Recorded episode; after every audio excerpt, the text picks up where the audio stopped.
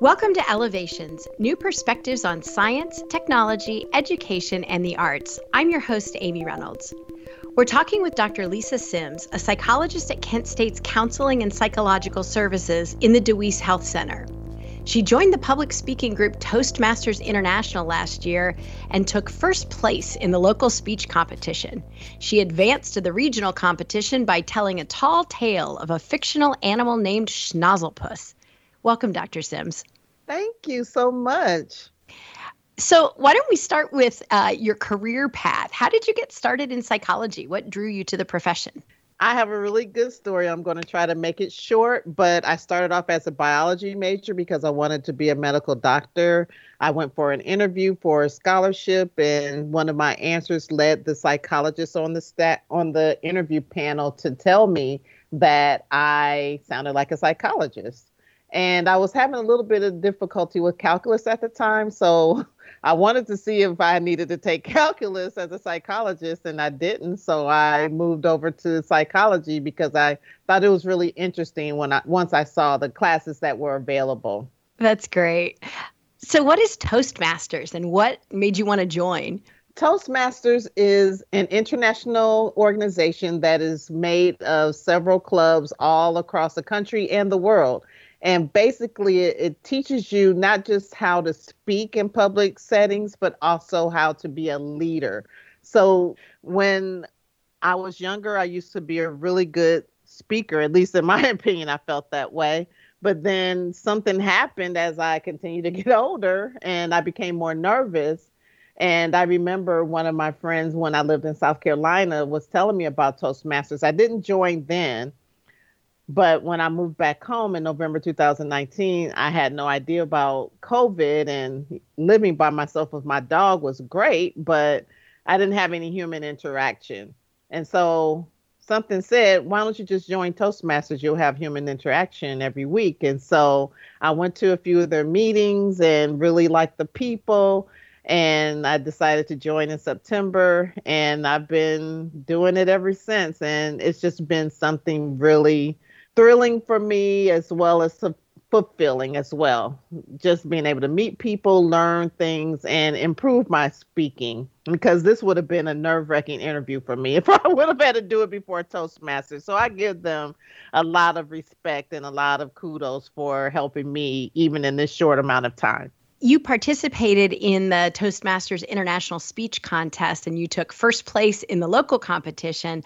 I'd love to hear a little more about that. Yes, I decided to participate in the Tall Tales contest with Toastmasters really just for fun because I love creative writing and I thought it would be a really good thing for me to do. I wasn't really anticipating winning because I was very new to Toastmasters when I decided to do it and I have not been a member of the organization for a year yet. I started September 2020. So I was really excited when I won because I went in thinking I was just going to have fun and really thought that the other participants did a really good job as far as working on presenting their information as well. So I'm really excited about that. And I was okay with the third place. Of course, I would have liked to have been in first place, but I was okay with the third place placement. Can you tell us a little bit about the story for the competition? And I'm hoping you can read us an excerpt. I wanted to get rid of the COVID 19. I knew I had to do something with COVID 19 because that's the thing that we were dealing with, one of the main things that we were dealing with. So I had to think about what that would look like. And so I just thought about an animal and I named it Schnozzlepuss. And I just thought that would be a great way to have it because schnozzle means nose and to put add a puss to anything makes it a very friendly and lovable animal. So that's kind of how I came up with it.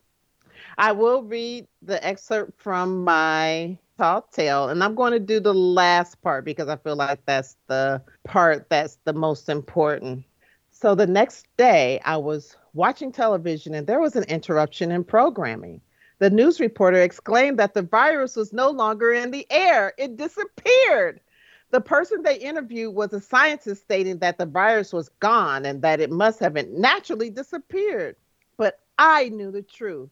I recalled my conversation with Schnozzle and smiled as I could imagine how happy and how full he was.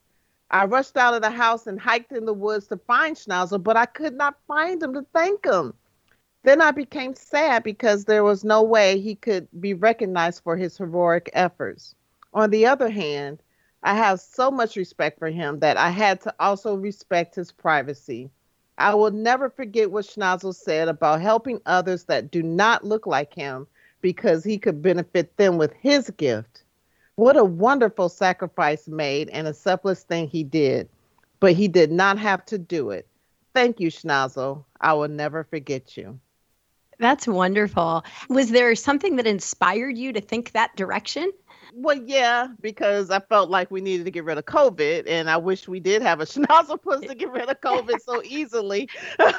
but then, as time went on, I in between the area contest and the division contest, my one of my friends fell ill to COVID, and I actually had it too, but I dedicated the speech to him. Unfortunately, he did pass away, but it gave people a sense of hope when I talked to them about my dedication to him. And even though I miss him, I think that he was happy that I dedicated the speech to him and came in third place at that point because three was a special number to that person. So it really meant something to me. Uh, well, I'm sorry for your loss, but that is a nice way to try to bring some closure and have something positive come out of that. Right, right. Do you plan to do any more competitions? Oh, yes. I definitely want. I realized that you could enter both the Tall Tales as well as the international speaking contest at the same time. In fact, the person that won the Tall Tales also won the international speaking contest. She took, she swept it. So I want to be able to do that too. so and and also get a lot of the club members to participate as well because I think it's a really good way to network as well as to have other people talk to you about your speaking and to help you to do well. Well, that's that's exciting. Well, we'll be here to cheer you on. Although I have no doubt that uh, a victory is in your future again, in your near future. Thank future. you so much. I appreciate that. Thanks so much for joining us today. Thank you. We've been talking with Dr. Lisa Sims, a psychologist at Kent State's Counseling and Psychological Services at DeWeese Health Center. Elevations is produced by Joe Gunderman and John Nungesser. I'm Amy Reynolds, Dean of Kent State's College of Communication and Information. Join us every Saturday morning on 89.7 and hear this and past interviews at wksu.org slash elevations.